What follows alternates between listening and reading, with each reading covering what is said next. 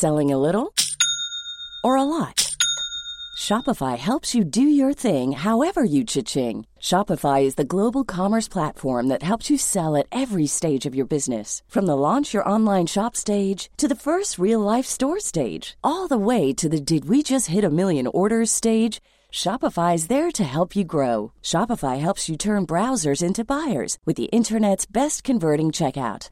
36% better on average compared to other leading commerce platforms because businesses that grow grow with Shopify. Get a $1 per month trial period at shopify.com/work. shopify.com/work.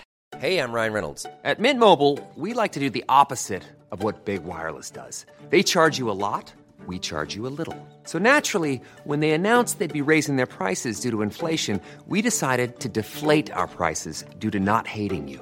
That's right. We're cutting the price of Mint Unlimited from $30 a month to just $15 a month. Give it a try at mintmobile.com slash switch. $45 upfront for three months plus taxes and fees. Promo rate for new customers for limited time. Unlimited more than 40 gigabytes per month. Slows. Full terms at mintmobile.com. Even when we're on a budget, we still deserve nice things. Quince is a place to scoop up stunning high-end goods for 50 to 80% less than similar brands. They have buttery soft cashmere sweaters starting at $50, luxurious Italian leather bags, and so much more. Plus, Quince only works with factories that use safe, ethical, and responsible manufacturing. Get the high-end goods you'll love without the high price tag with Quince. Go to quince.com slash style for free shipping and 365-day returns. I januari 1993 så ger en man sig själv ett nyårslöfte. Ett nyårslöfte som kommer att leda till att fem män förlorar sina liv. Peter Walker, Christopher Dunn, Perry Bradley den tredje, Andrew Collier och Emanuel Spiteri trodde alla att de hade träffat en homosexuell man på en bar som de kunde ha en härlig natt tillsammans med. Istället blir de bundna, torterade och strypta till döds i sina egna sängar. De visste inte att mannen var Colin Ireland och det nyårslöfte han hade gett sig själv i januari samma år var att bli en känd seriemördare.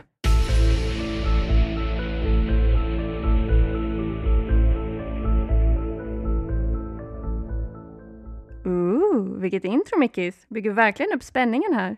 I know! Det ska bli så himla kul att prata om det här. Sen måste jag också säga att det är så himla kul att det är så många som har hittat till Rysapodden och faktiskt lyssnar på våra avsnitt.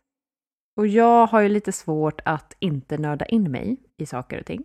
Så att jag har eh, kollat lite på vår statistik och jag måste säga att vi har väldigt internationella lyssnare. Om man skulle ta topp fem länder där folk har lyssnat på vår podd, så om man bortser från Sverige så är det Norge, USA, Finland, England och Frankrike som toppar listan. Det är lite coolt ändå. Ja, och framförallt lite förvånande. Men jag misstänker att våra internationella lyssnare är svenskar som faktiskt har lyxen att vara iväg på lite härlig sommarsemester. Och det finns ju verkligen ingenting bättre än att lyssna på poddar i solstolen eller när man är ute på sina promenader. Och givetvis är ju vi såklart väldigt nyfikna på var, när, hur ni lyssnar på oss på Rysapodden. Så ni får hemskt gärna tagga oss om ni delar de här stunderna på sociala medier. Eller att ni kanske bara skickar en bild till oss så får vi ta del i alla fall av hur det ser ut när ni lyssnar. Och som vi sagt tidigare så får ni mer än gärna fortsätta att kommentera eller skriva DM till oss, precis som ni gör just nu, för att vi tycker det är jättekul verkligen att prata med er som lyssnar. Och all form av feedback, och även tips om olika nya ämnen som vi kanske borde ta upp, är verkligen jättevälkommet. Yes, men nu vill jag prata om dagens ämne och det är ju seriemördare. Och vi kommer ju rikta in oss på seriemördare från England den här gången. Och det här är ju ett ämne, om man nu kan säga så, som jag älskar. Det är liksom en hatkärlek till att förstå vad som ligger bakom liksom, vad, vad, vad sådana här personer tänker på helt enkelt. Ja, det är verkligen otroligt intressant.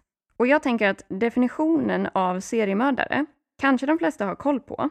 Men om man inte har det så kan man säga att den korta förklaringen är att en seriemördare är en person som mördar minst tre personer vid olika tillfällen. Det finns alltså en avkylningsperiod mellan varje mord. Den kan ju dock vara olika lång, men om man mördar tre personer vid samma tillfälle så klassas det istället som massmord. Men som sagt, dagens tema är alltså seriemördare som kommer från just England. Och den seriemördare som jag ska prata om har kommit att få namnet The Suffolk Strangler och skapade enorma rubriker i England och resten av världen i slutet av 2006. Men det här ska vi gå in på lite senare i avsnittet, för nu ska vi börja med att lyssna på ditt fall, Mickis. Ja, precis. Och ni hörde ju i introt en kort beskrivning av min seriemördare.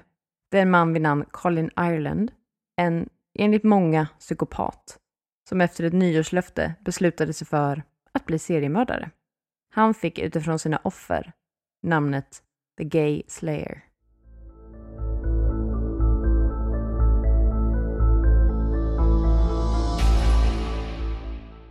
Colin Ireland föddes 16 mars 1954 i Dartford, Kent i England. Hans föräldrar var väldigt unga och när de blev gravida med Colin så ville hans pappa inte ha någonting med barnet eller mamman att göra. Så han lämnade dem strax efter att Colin föddes.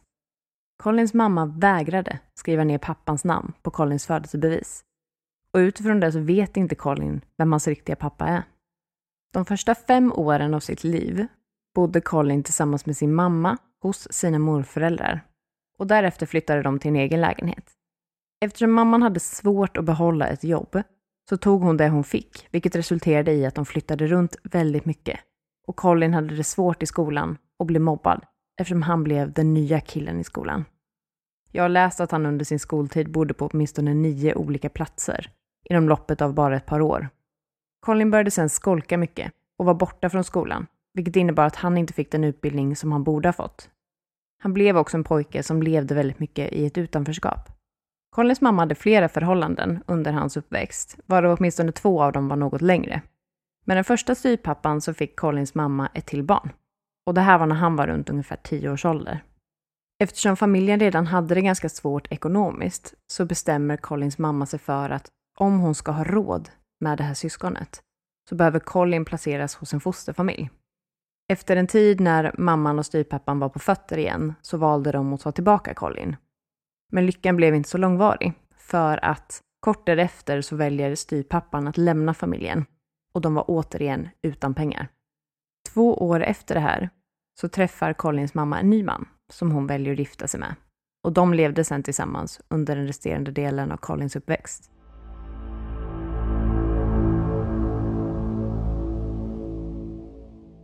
Det finns vissa av de källorna som jag har kollat på som säger att Colin under den här tiden, vid åtminstone fyra olika tillfällen, ska ha blivit stött på av äldre män som ville ha sex med honom. Det första tillfället ska ha varit när han sommarjobbade på en nöjespark. Han ska då ha blivit erbjuden ett halsband till hans mamma i utbyte mot sex. Andra gången var när han var 12 år och det var på en offentlig toalett. Och då ska en man ha kikat över kanten till det bås där Colin stod och kissade. Han sa ingenting, men det påverkade Colin. Tredje gången ska ha varit på en biograf där en anställd närmade sig honom och frågade om sexuella tjänster. Den fjärde gången ska ha varit i en second hand-butik. Colin ska ha sagt nej vid alla de här tillfällena, men det ska ha byggt upp en ilska och en känsla av att ha blivit kränkt som han inte fick utlopp för. Redan i tonåren började han dessutom få problem med lagen och hade domar för bland annat inbrott, stöld och bedrägeri och åkte in och ut på olika så kallade uppfostringsanstalter.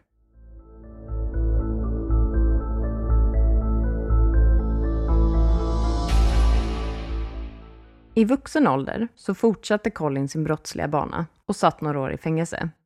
Och Colin hade nu vuxit upp och blivit en väldigt stor kille. Han var ungefär 187 cm lång och dessutom ganska grov. Han utvecklar också ett intresse för överlevnad och det militära och han brukade ofta kampa ute på Essex hedar. Colin träffade sin första fru, Virginia Sammet, och gifte sig 1982 när Colin var 28 år gammal. De skilde sig några år senare, efter att Colin hade varit otrogen.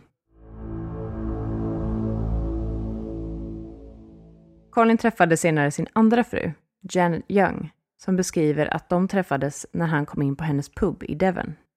De pratade sedan hela natten och därefter blev de ett par och gifte sig i januari 1990. Det finns vissa källor som säger att det var 1989, men oavsett så var Colin 36 år gammal. Janet beskriver i en dokumentär som jag har sett att Colin hade ett stort kontrollbehov och behövde ha sista ordet när de bråkade. Och en dag efter att de hade bråkat och Janet, hon hade väl vunnit argumentet och han hade blivit arg. Då hade han kastat ut henne i hallen och hon hade sprungit in i ett rum och gömt sig. Han började banka på dörren, kom in, slog sönder lampan så att hon inte såg honom. Och sen stod han typ och sa här är jag, flyttade på sig och sa samma sak för att skrämma henne. Han var hotfull, men han skadade henne inte fysiskt vid det här tillfället. Efter att Janet och Colin hade varit gifta i bara ett par månader så tröttnade han på äktenskapet. Och Janet hade varit hos en vän och Colin skulle hämta henne. Men han kom aldrig. Och de blev ju såklart oroliga och började ringa runt för att se om han hade varit med om en olycka. Men det visade sig istället att han hade tömt hela deras bostad på allt de ägde och tagit alla pengar och stuckit. Efter att Colin lämnade sin fru så började han jobba på ett härberge för hemlösa. Han var ärlig med sin bakgrund vad gäller kriminalitet, men han var också ärlig med att han var homofobisk. Han fungerade bra på härbärget i början, men efter ett år fick han lämna jobbet efter klagomål och bråk. I slutet av 1992 så har han alltså fått lämna det jobbet som han trivdes på. Han har två skilsmässor bakom sig och det blir nyårsafton. Collins nyårslöfte mellan åren 92 och 93 förändrade livet för fem män. Han beslutade sig nämligen för att bli seriemördare och valde ut sin målgrupp, homosexuella män, för att han tänkte att de skulle bli enkla offer. Han skulle lura dem att han var homosexuell och få dem att frivilligt gå med på att bindas fast i vad de trodde skulle vara en sexakt. Colin trodde också att homosexuella män skulle skapa mindre sympati hos allmänheten än andra offer.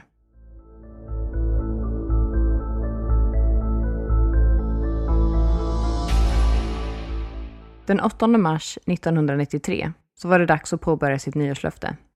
Colin packade en väska med det han behövde. Han behövde handskar, en kniv och ombyte. Sen gav han sig iväg till en gaybar i London som hette The Colhern. Det var på den här baren han träffade sitt första offer, den homosexuella Peter Walker, 45 år gammal. Peter jobbade som biträdande teaterdirektör för en musikal. Han var öppet homosexuell och gillade att besöka The Colhern. Tillsammans gick de tillbaka till Peters lägenhet med tanken att de skulle ha sex. Colin band fast Peter vid sängen. Han slog sen och piskade Peter samt tvingade honom att uppge sin bankomatkod innan han till slut mördade honom genom att strypa honom och sätta en plastpåse över hans huvud. Colin satte sig sen en stund och kollade på TV innan han städade upp i lägenheten, torkade av alla ytor och la sina kläder i en plastpåse. Plastpåsen gjorde han sig av med senare. Colin tryckte också in kondomer i munnen och näsan på Peter samt arrangerade två gosedjur i sängen som att de såg ut att ha sex med varandra. Sen lämnade han lägenheten i samband med att morgonens rusningstrafik började.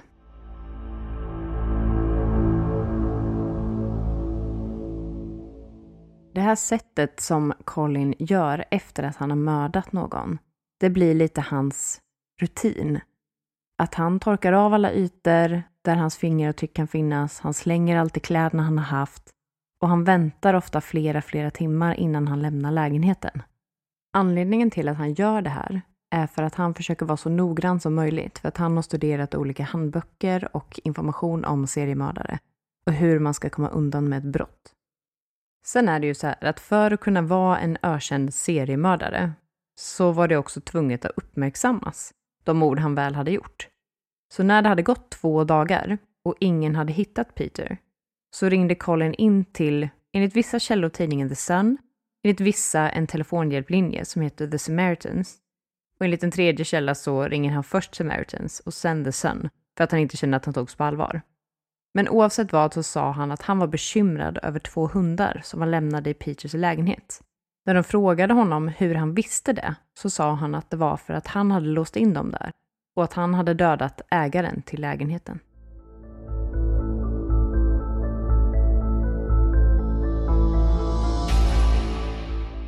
Obduktionen av Peters kropp ledde inte till mycket svar och det var svårt att bedöma om hans död var på grund av en olycka, alltså en sexakt som gått fel, eller om det var mord. Polisutredningen gick segt och den försvårades av att kontakten mellan polisen och gaysamhället under den här tiden inte var särskilt bra.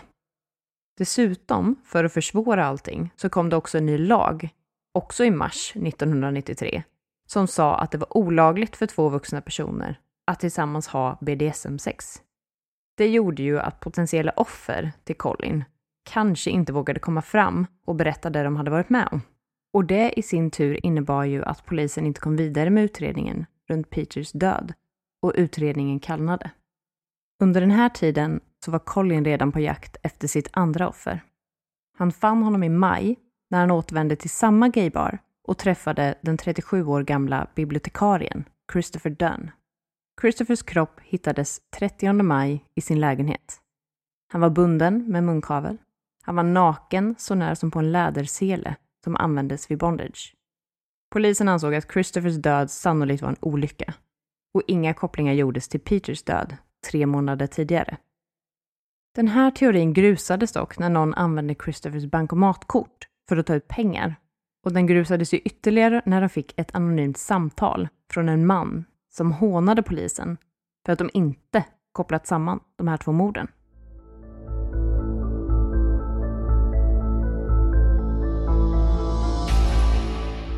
I juni hittades kroppen efter den 35-åriga Perry Bradley den tredje. Han var amerikan, men bodde i England och jobbade som affärsman. Han var också son till en amerikansk kongressledamot. Perry hade inte kommit ut som homosexuell. Återigen fann man hans kropp, bunden, naken och han verkade också ha blivit strypt. Hans bankomatkort saknades. Ovanpå hans kropp så låg det en uppblåsbar docka som hade placerats som för att simulera en sexakt med offret. Eftersom Perry inte hade kommit ut som homosexuell så tog det ganska lång tid innan man kopplade ihop det här med de tidigare morden som hade ägt rum. Vid det här laget var Colin redan tillbaka på samma gaybar och letade efter sitt fjärde offer. Och där träffar han 33-åriga Andrew Collier. Andrew jobbade som föreståndare för några skyddade bostadsanläggningar. När de kom hem till Andrew så satte Colin på honom handbojor och satte fast honom vid sängen innan han ströp honom till döds. Efter det här så ströp Colin även Andrews katt. Därefter tog han kattens kropp och la på Andrews döda kropp. Sen städade han upp i lägenheten, men missade ett fingeravtryck som polisen senare fann. Man hade dock ingenting att jämföra fingeravtrycket med. Efter det här fjärde mordet så insåg polisen att de här morden hörde ihop och de hade en seriemördare. Det här bekräftades ytterligare av Colin själv när det den 12 juni kom ett nytt anonymt samtal till polisen. Rösten i luren ifrågasatte varför man inte fortsatte att utreda Peter Walkers död om homosexuellas död inte räknades. Han sa också att han hade dödat samtliga av de fyra männen och att han kommer döda igen och att han alltid har drömt om att genomföra det perfekta mordet. Han sa också till polisen att han hade studerat FBIs manual för att ta reda på tekniker och detaljer kring mord Samt så hade han tagit reda på hur många han behövde mörda för att bli en så kallad seriemördare. Detta då det var hans nyårslöfte till sig själv.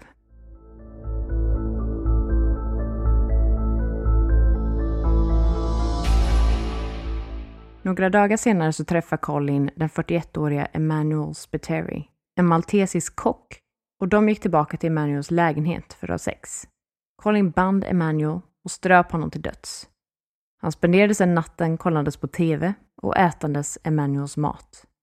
Conny startade sedan en brand i lägenheten, men den själv slocknade innan den kunde göra några större skador. Polisen fick dagen efter ytterligare ett anonymt samtal där de fick frågan Har ni hittat kroppen i sydöstra London än, med branden? Den här gången säger också rösten Jag har läst många böcker om seriemördare. Jag tror att det är från fyra offer som man räknas som seriemördare, så jag kan sluta mörda nu, för jag har mördat fem. Jag ville bara se om det kunde göras. Jag kommer antagligen aldrig mörda igen. Colin hade delvis rätt. Redan vid tre offer så räknas man som seriemördare enligt FBIs manual.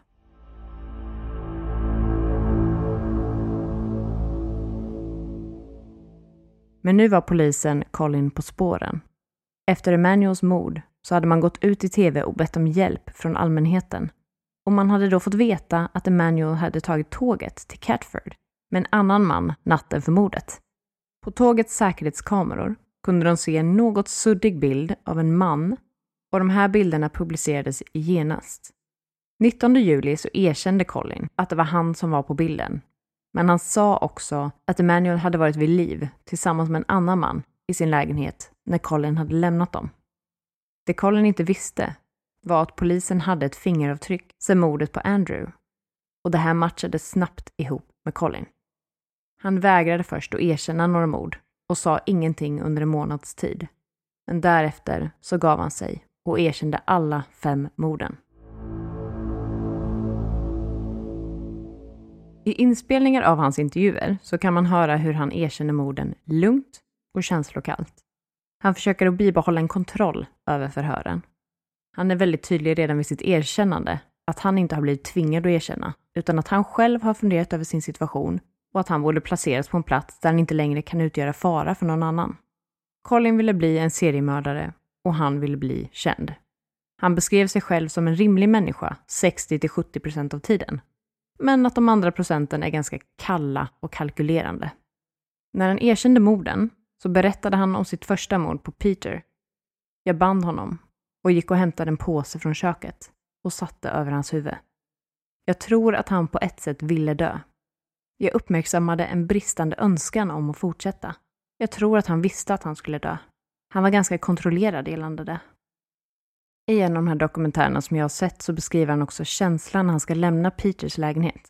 Han skulle ha kollat sig i spegeln och tänkt att det måste ju nästan synas på hans ansikte att han har mördat någon. Och det här jämför han med samma känsla som han ska ha haft efter att han förlorade sin oskuld. Att han då minns att han tänkte att det här måste synas. Det som är skrämmande med Colin är att när han berättar allt det här så är det som att han pratar om vilken vardaglig sak som helst.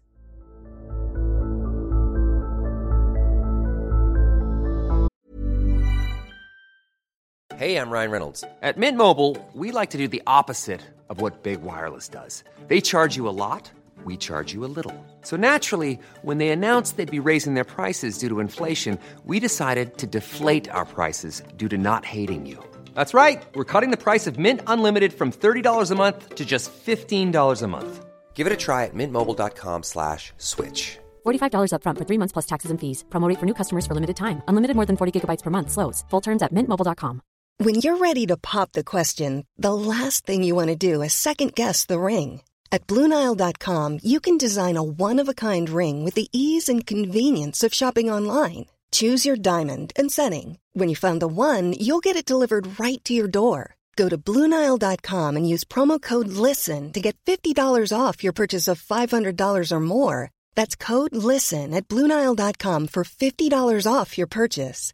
Bluenile.com code LISTEN. Quality sleep is essential. That's why the Sleep Number Smart Bed is designed for your ever evolving sleep needs. Need a bed that's firmer or softer on either side? Helps you sleep at a comfortable temperature? Sleep Number Smart Beds let you individualize your comfort so you sleep better together. JD Power ranks Sleep Number number 1 in customer satisfaction with mattresses purchased in-store. And now, save 50% on the Sleep Number limited edition Smart Bed for a limited time. For JD Power 2023 award information, visit jdpower.com/awards. Only at a Sleep Number store or sleepnumber.com.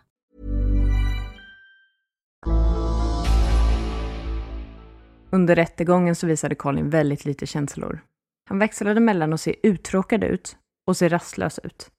Han kollade konstant runt i rättegångssalen och framför allt mot mediabänken. Därefter så sträckte han på sig och kvävde gäspningar. 20 december 1993 dömdes Colin till fem livstidsstraff. Domaren ska ha sagt “To take one life is an outrage. To take five lives is carnage.” Alltså, att ta ett liv är en skandal. Att ta fem är ett blodbad. I februari 2012, när Colin var 57 år gammal, så dog han av vad som beskrivs som naturliga orsaker. Och enligt de flesta källor så var det lungfibros. Sammanfattningsvis så kan man säga att Colin blev en seriemördare och som genom detta uppfyllde sin nyårsönskan den där natten i januari 1993.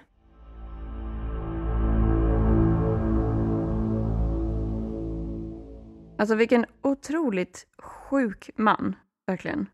Och jag älskar att han typ satte dit sig själv ändå genom att, ja men just att han ringde in till polisen och bara hallå, jag finns. Ja, jag vet. Och rent krasst så hade inte polisen kopplat ihop alla de här fem morden om det inte var för att han hade ringt in och bara, jo men det är jag, det är jag som har mördat dem, jag är en seriemördare. Och eventuellt hade han till och med kunnat komma undan med det om han inte hade gjort det. Ja, men det var väl väldigt tur att han inte kom undan med det kan vi ju känna, för att den här mannen är ju tydligen otroligt störd. Och just det här faktumet att han sitter och hänger kvar liksom bland sina mordoffer. Och just den här, eh, vad heter han, Emanuel. Just att han sitter kvar och käkar mat hemma hos honom och tar det lugnt liksom. Ja, jag kan också känna att han är så himla kalkylerande just med det här att han liksom har studerat hur man kollar med teknisk bevisning och att han verkligen, ja men han sitter ju bland annat där för att kunna följa med morgontrafiken för att komma undan med det. Alltså jag tänker att han, jag kollade ju på en del eh, intervjuer med honom, eller förhör rättare sagt. Och i de här förhören så säger han bland annat att han har blivit påverkad av att han satt där med offren för att ja men de går ju igenom, de blir ju uppsvällda och det börjar lukta illa efter ett tag så att ja, det var inte så himla trevligt alltså. Så ja, han är sjuk. Och då kan jag ändå säga att jag har lämnat ute ganska många sjuka detaljer om honom. Så mm, vill man grotta ner sig mer i honom och veta mer om de här sjuka detaljerna så finns det en hel del dokumentärer. Och han har även varit med i ett avsnitt av det här Voice of a serial killer. Så att det är bara att man grottar. Ja, men jag känner ändå att jag är faktiskt ganska tacksam att du lämnade ut vissa detaljer i alla fall och eh, kanske några av våra lyssnare också. Men för de av er som vill veta mer så kan vi såklart dela länken till någon av de här dokumentärerna som du nämnde nyss här, Mikis. Det kan vi absolut göra. Men nu skulle jag vilja höra lite mer om The Suffolk Strangler.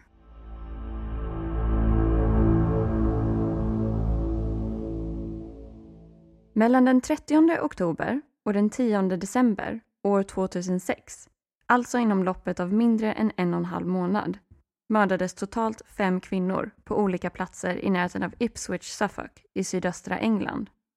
Alla mordoffren var prostituerade och man insåg ganska snart att de här likartade dödsfallen inte var någon slump och att staden Ipswich nu hade blivit utsatt för en rad av brutala seriemord. Mannen bakom de här morden är Steve Wright som också har kommit att få namnet The Suffolk Strangler.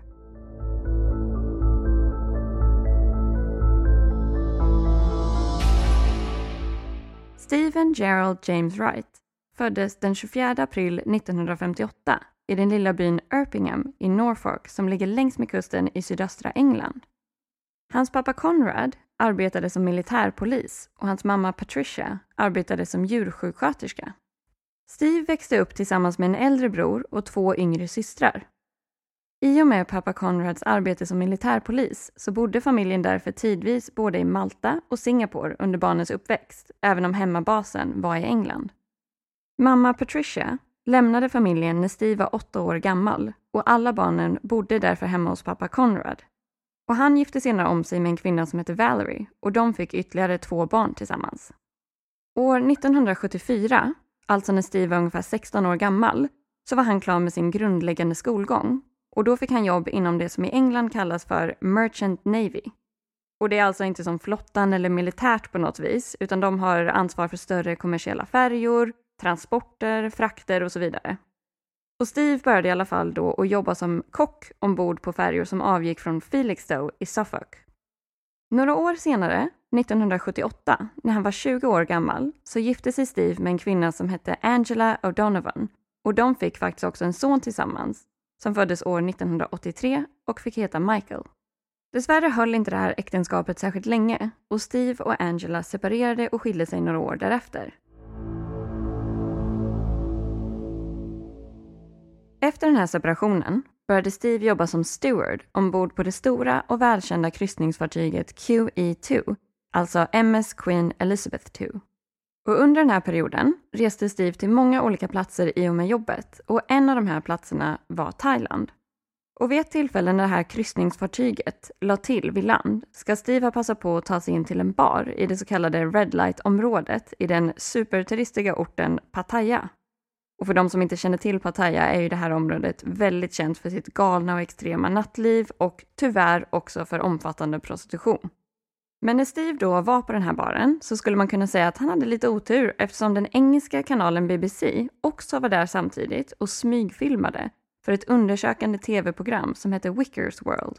Och då blev han tagen på bar gärning och på film när han pratade och myste med prostituerade kvinnor. Och eh, inte för att vara den som är den, men redan här i min research hade jag i princip bestämt mig för att det här är en ganska ocharmig kar. Men i alla fall. Sammanfattningsvis kan man ju säga att Steve hade ett starkt intresse för prostituerade kvinnor och inte bara på thailändsk mark utan även senare hemma i England.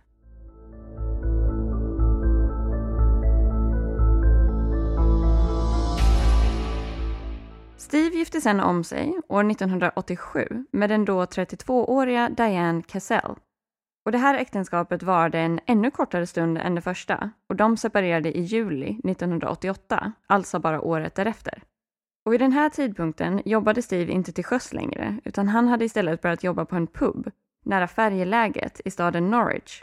Och den här puben låg alltså nere vid vattnet och inte heller speciellt långt ifrån Red Light-området i Norwich Alltså var ju det här ett alldeles perfekt läge för Steve som gärna besökte och raggade upp prostituerade kvinnor på sin fritid. Och parallellt med det här första pubjobbet så var han också ansvarig för en pub i södra London vid den här tidpunkten.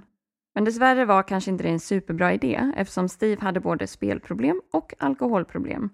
Så det hela slutade i att han förlorade det jobbet, som man ju kanske kan förstå.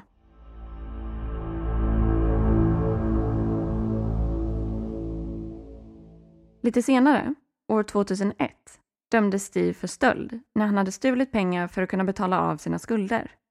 Och det här ändå ganska milda brottet var Steves enda dom i brottsregistret fram tills att morden skedde 2006.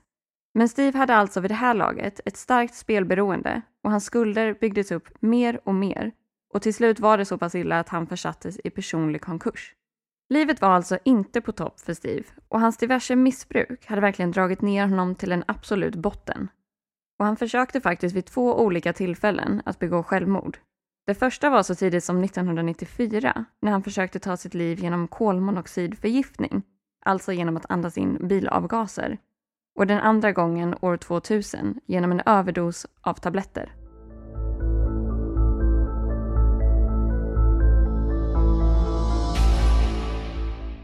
Samma år som Steve blev gripen för stöld, alltså 2001, träffade han en kvinna som heter Pamela Wright.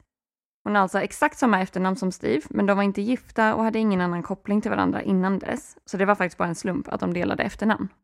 Pamela och Steve ska ha träffats första gången på en bingohall i staden Felixstowe. Och de blev sedan ett par och bodde tillsammans i Felixstowe och flyttade några år senare tillsammans till ett radhus på London Road 79 som ligger i Red Light-området i Ipswich. Och Steve har under diverse intervjuer och förhör erkänt och varit ganska öppen kring faktumet att han träffade prostituerade kvinnor och att det här hade börjat när han var ganska ung. Och när han bodde i Ipswich så brukade han oftast besöka olika massageställen som egentligen då var bordeller. Men i och med att de här då lite finare bordellerna, alltså massageställena, var i det dyrare laget, började Steve sen istället att bege sig ut på öppen gata för att köpa sex. Och det här var ju då på grund av att hans ekonomi hade fallerat totalt vid det här laget. När Pamela senare började jobba nattskift blev det såklart mycket svårare för paret att umgås och få tid för varandra. Och till slut blev deras sexliv nästintill obefintligt. Och det här gjorde ju dessvärre att frekvensen på Steves besök till prostituerade ökade ännu mer. Och han behövde inte heller gå speciellt långt hemifrån för det här, eftersom de bodde mitt i Red Light-området och erbjudandet om sex därför alltid fanns runt hörnet. Och Steve, charmig som han är, brukade ibland skjutsa Pamela till hennes nattskift på jobbet och därefter åkte han iväg och köpte sex. Och enligt de flesta källorna som jag har kollat på så verkar det som att Steve ägnade sig åt de här vidriga aktiviteterna bakom Pamelas rygg och att hon alltså inte visste alls vad det var som pågick. Men enligt vissa andra källor så var hon kanske inte helt ovetande ändå. Och hon har sen i efterhand faktiskt försvarat Steve i intervjuer och sagt att hon ändå tror att han är oskyldig till allt det här. Men om vi tar och hoppar tillbaks till vår lilla tidslinje här så är vi alltså nu framme vid slutet av 2006. Och det var vid den här tidpunkten som en serie av brutala mord nu skulle komma att sätta skräck i staden Ipswich och fullkomligt chocka en hel nation.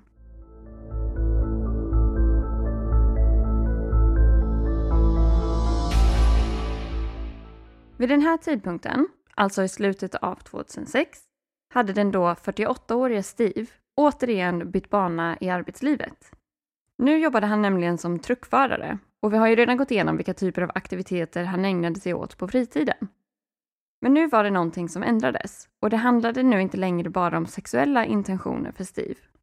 För nu startade nämligen den händelsekedjan som skulle komma att ge Steve namnet The Suffolk Strangler och sätta Ipswich på kartan som en stad av sorg, rädsla och tragedi.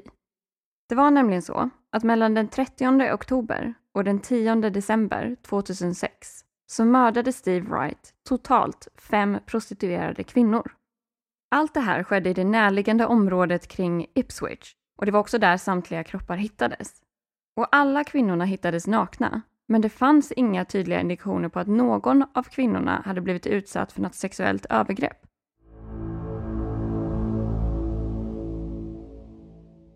Och allt det här började den 30 oktober 2006 när en 19-årig kvinna vid namn Tanya Nickel försvann spårlöst. Hon hade hoppat av skolan och arbetade som prostituerad och hade ett drogberoende av både heroin och kokain. Och hennes stackars mamma var faktiskt helt ovetande om att hon var prostituerad och trodde att hennes dotter jobbade på en bar eller en frisörsalong. Och Tanyas kropp hittades av dykare den 8 december i en flod i närliggande området. Och det fanns inga bevis på sexuella övergrepp och dessvärre kunde man inte fastslå en definitiv dödsorsak vid obduktionen.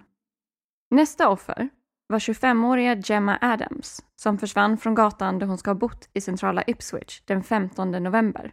Hennes kropp var den första av offren som hittades och det var den 2 december, också i en flod i området. Och återigen fanns inga tecken på sexuella övergrepp. Gemma var både populär och omtyckt under sin uppväxt, men blev i tonåren beroende av heroin och började arbeta som prostituerad för att kunna finansiera sitt beroende. Och hennes dåvarande partner visste att hon var prostituerad, men hennes familj gjorde inte det. Och efter Gemma så försvann plötsligt en 24-årig kvinna som hette Annelie Alderton. Och hon hade ett litet barn och hon var faktiskt också i ett tidigt skede av en till graviditet vid tidpunkten för mordet. Och hennes familj visste inte att hon var gravid och de fick därför reda på det här i samband med obduktionen.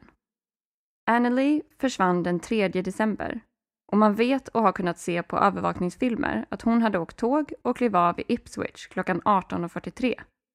Och det här var sista spåret av Annelie och hennes kropp hittades den 10 december i ett skogsområde i närheten av en privatskola i området. Inga tecken på sexuella övergrepp fanns här heller, men för Annelie kunde man fastslå att dödsorsaken hade varit strypning.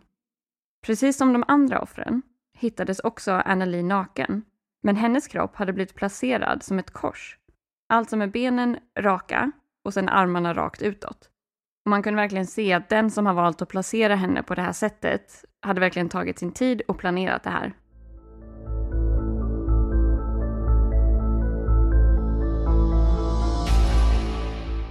Nästa försvinnande och offer var den 29-åriga Annette Nichols och hon var den äldsta kvinnan bland offren. Även Annette hade ett litet barn, men hon hade lämnat ifrån sig barnet till sin mamma i och med att hon hade blivit mer och mer beroende av droger. Och även Annette arbetade som prostituerad för att kunna finansiera sitt drogberoende. Och man trodde först att Annette hade försvunnit den 4 eller 5 december. Men under rättegången kom det fram att hon faktiskt hade setts till i stan den 8 december.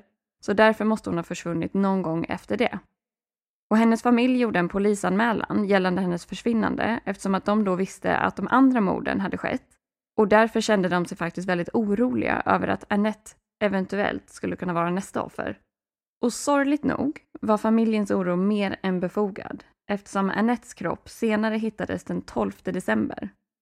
Även hon var naken, inga tecken på sexuella övergrepp och även hennes kropp hade blivit placerad som ett korstecken, precis som Annelies kropp hade hittats tidigare. Och man kunde inte fastslå en definitiv dödsorsak, men man kunde se att hennes andning hade varit försvårad, vilket skulle kunna tyda på någon form av strypning eller kvävning. Men som sagt blev det tyvärr aldrig 100% bekräftat. Det sista offret och försvinnandet var den 24-åriga Paula Clenell som också bodde i Ipswich. Hon försvann vid ungefär 20 över 12 natten till den 10 december. Och även Paula hade dragits in i prostitution på grund av sitt drogberoende och hon hade också tre barn som hade tagits ifrån henne på grund av det här missbruket. Och innan Paula försvann blev hon intervjuad av den lokala tv-kanalen Anglia News om alla de här morden på prostituerade kvinnor som hade inträffat i området på så extremt kort tid och hur hon då kände inför allt det här. Paula svarade då att hon givetvis hade blivit lite mer orolig över att hoppa in i okända personers bilar, men att hon inte riktigt hade något val oavsett, för att hon behövde verkligen de här pengarna. Och det här uttalandet gör att det blir om möjligt ännu mer sorgligt att det faktiskt också var Paula som blev Steve Wrights femte och sista mordoffer. Och hennes kropp hittades den 12 december och det här var alltså samma dag som man hittade Annette Nichols kropp. Och även hon var naken utan tecken på sexuella övergrepp. Och vid obduktionen av Paulas kropp kunde man se att hon hade dött av ett tryck mot halsen. Alltså även det här ett tecken på strypning eller kvävning av något slag.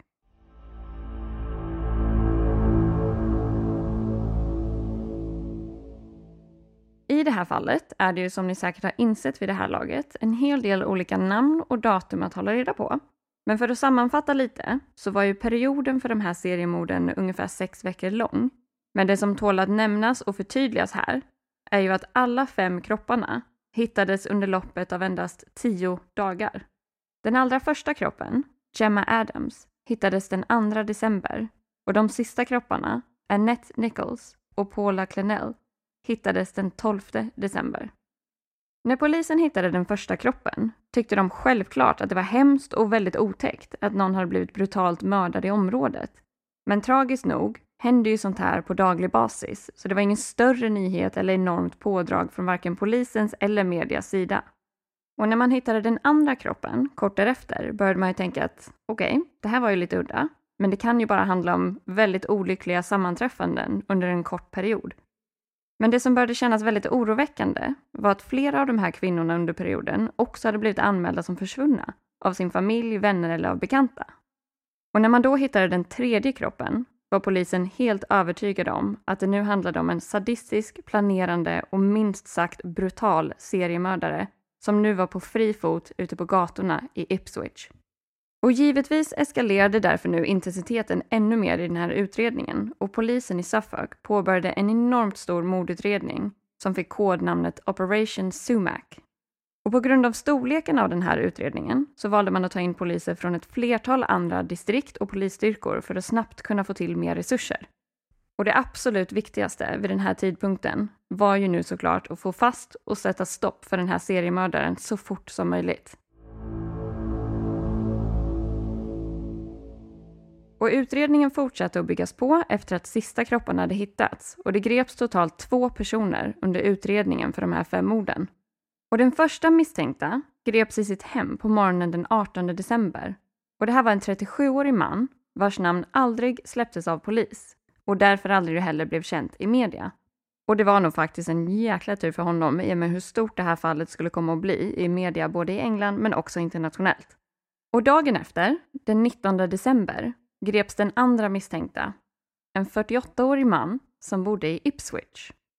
Och den 21 december gick polisen ut med informationen om att de hade släppt den 37-åriga mannen mot borgen och att han var oskyldig. Den 48-åriga mannen däremot skulle nu bli åtalad för alla fem morden och att hans namn var Stephen Gerald James Wright.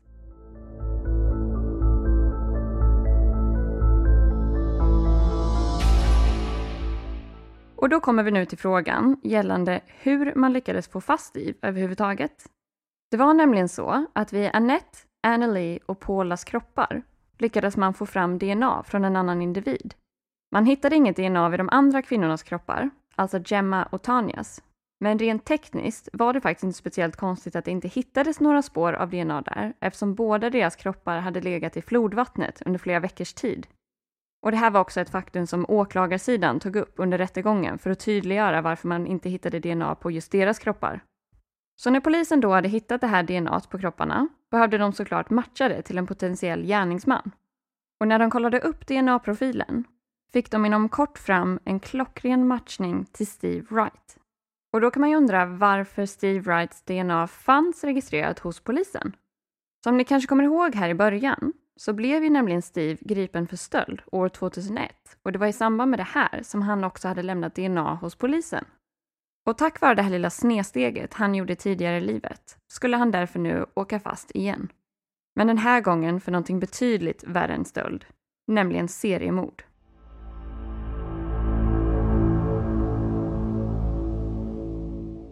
Utöver DNA byggdes fallet sen på med mer och mer bevis mot Steve. Bland annat fanns det övervakningskameror som hade fångat Steves bil, en Ford Mondeo, när han hade plockat upp Tanya Nickel från gatan. Dessutom hittades olika typer av textilfibrer vid offrens kroppar som kunde knytas till kläder och möbler som ägdes av Steve. Så man kan säga att det fanns en hel del bevis som åklagarsidan kunde använda sig av under rättegången. Och under hela den här utredningen och rättegången så valde Steve att verkligen utnyttja sin rätt att tiga.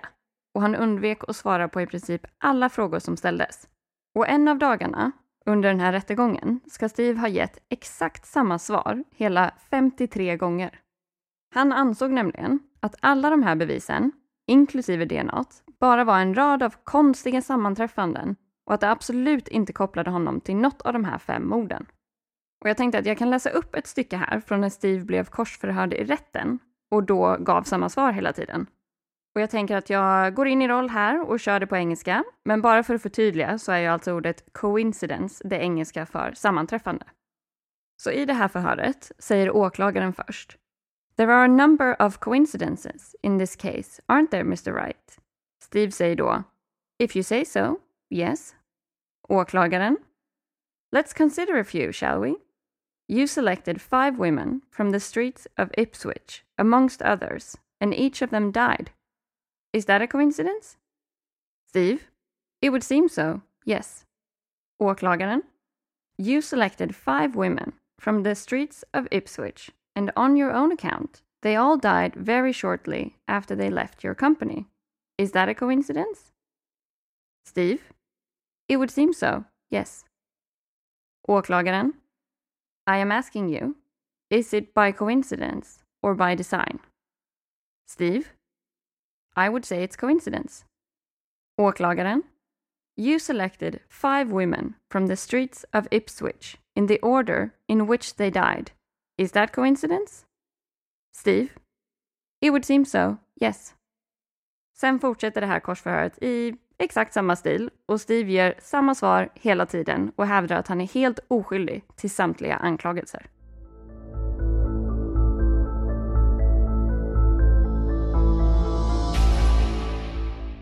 Men även om Steve ansåg sig vara helt oskyldig var det såklart väldigt svårt för juryn att ignorera alla konkreta och faktiska bevis som fanns tillgängliga i det här fallet. Och den 21 februari 2008 meddelade juryn efter åtta timmars överläggning att de alla ansåg att Steve Wright var skyldig till anklagelserna för samtliga fem mord. Och dagen efter blev Steve dömd för mord. Och I England döms man oftast per automatik till livstidsfängelse för mord, men man brukar då oftast få någon form av rekommendation från domaren kring exakt hur många år som man minimum måste sitta fängslad innan man kan få möjlighet till villkorlig frigivning. Men det som faktiskt var lite ovanligt här var att domaren sa att i det här fallet så ska livstid verkligen betyda livstid och rekommendationen var att Steve Wright aldrig någonsin skulle släppas på fri fot igen. Och grunden till den här rekommendationen var faktumet att de här seriemorden var ett resultat av oerhört medveten, kalkylerad och förberedd planering. Faktumet att man fick fast gärningsmannen på så kort tid och med starka konkreta bevis gav ändå samhället och offrens anhöriga någon form av tröst i det hela eftersom man med säkerhet visste att man hade rätt gärningsman.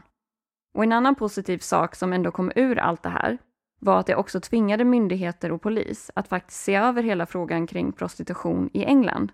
Och i samband med de här morden så började man mer och mer inse vilken extremt sårbar situation som prostituerade kvinnor faktiskt befinner sig i och de enorma risker som det också medför.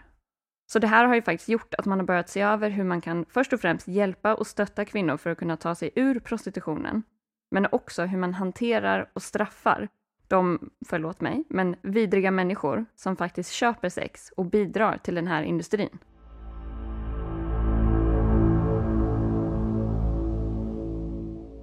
Och det här fallet blev ju som sagt otroligt känt i lokal media, men också nationellt och internationellt. Och när jag gjorde min research hittade jag faktiskt en artikel från Svenska Dagbladet som publicerades den 14 december 2006. Och jag vet inte, men jag tycker verkligen att det är väldigt intressant att läsa artiklar från viktiga händelser där man ännu inte riktigt vet vad, så här, vad utfallet kommer bli. Så den här artikeln skrevs ju alltså innan man hade en officiell gärningsman och bara några få dagar efter att de två sista kropparna hade hittats. Och rubriken på den här artikeln är England jagar en seriemördare.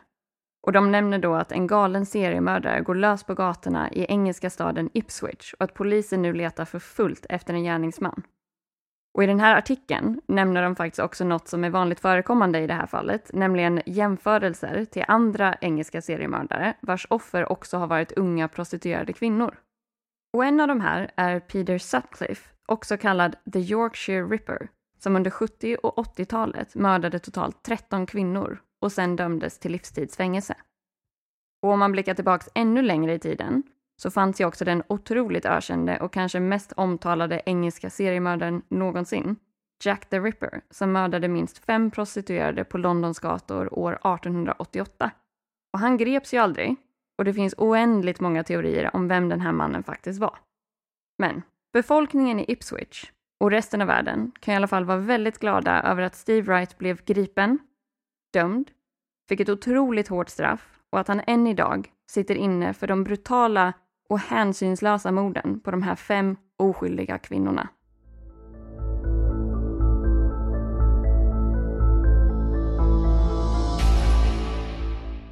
Alltså det är väldigt intressant för att när jag gjorde min research gällande Colin så eh, kollade jag på en dokumentär och då pratade de om just seriemördare generellt.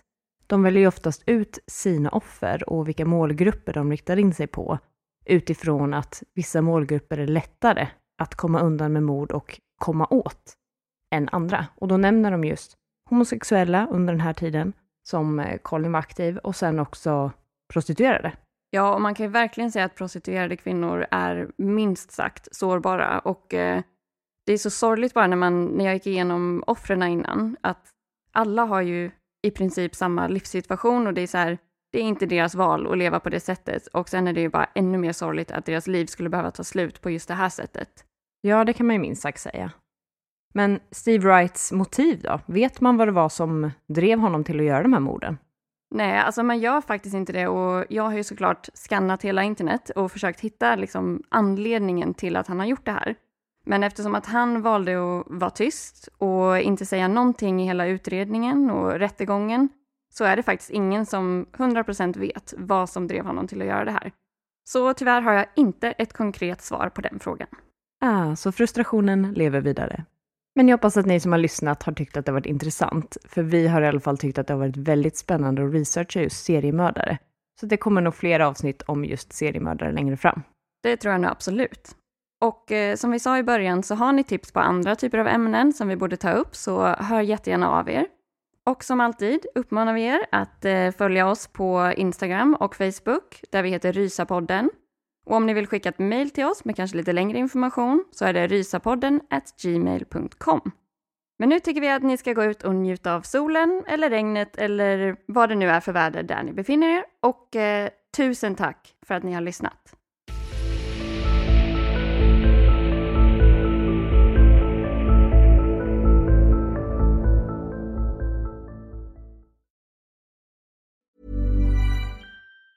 Hi, I'm Daniel, founder of Pretty Litter. Did you know cats tend to hide symptoms of sickness and pain? I learned this the hard way after losing my cat, Gingy. So I created Pretty Litter, a health monitoring litter that helps detect early signs of illness by changing colors, saving you money and potentially your cat's life. Pretty Litter is veterinarian developed, and it's the easiest way to keep tabs on your fur baby's health right at home. Go to prettylitter.com and use code ACAST for 20% off your first order and a free cat toy. Terms and conditions apply. See site for details. Even when we're on a budget, we still deserve nice things.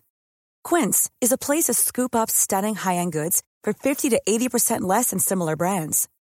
They have buttery soft cashmere sweaters starting at $50, luxurious Italian leather bags, and so much more.